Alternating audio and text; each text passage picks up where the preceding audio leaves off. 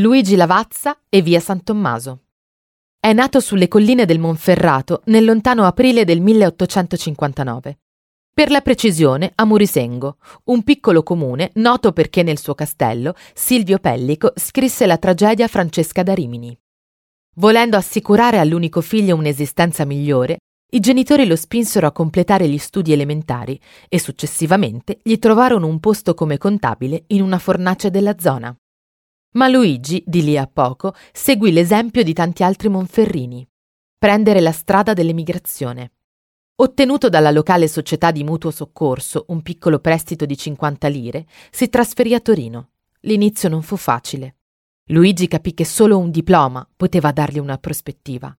E così nel tempo libero si dedicò al completamento degli studi. Nel 1894 sposò Emilia Morino, una concittadina di Murisengo che lo aveva seguito a Torino e gli diede nove figli. Il matrimonio fu uno dei motivi che lo convinse a intraprendere l'attività per cui si sentiva più votato, il commercio. La passione per la vendita gli era nata grazie agli studi, ma soprattutto ammirando i negozi che cominciavano a riempire le vie di una Torino sempre più europea. Grazie ai risparmi e a 10.000 lire prestategli dall'ultimo datore di lavoro, comprò una vecchia drogheria situata all'angolo tra le vie San Tommaso e Barbarù. Il negozio era in cattive condizioni, ma grazie alla buona posizione e all'entusiasmo di Lavazza, l'attività crebbe rapidamente.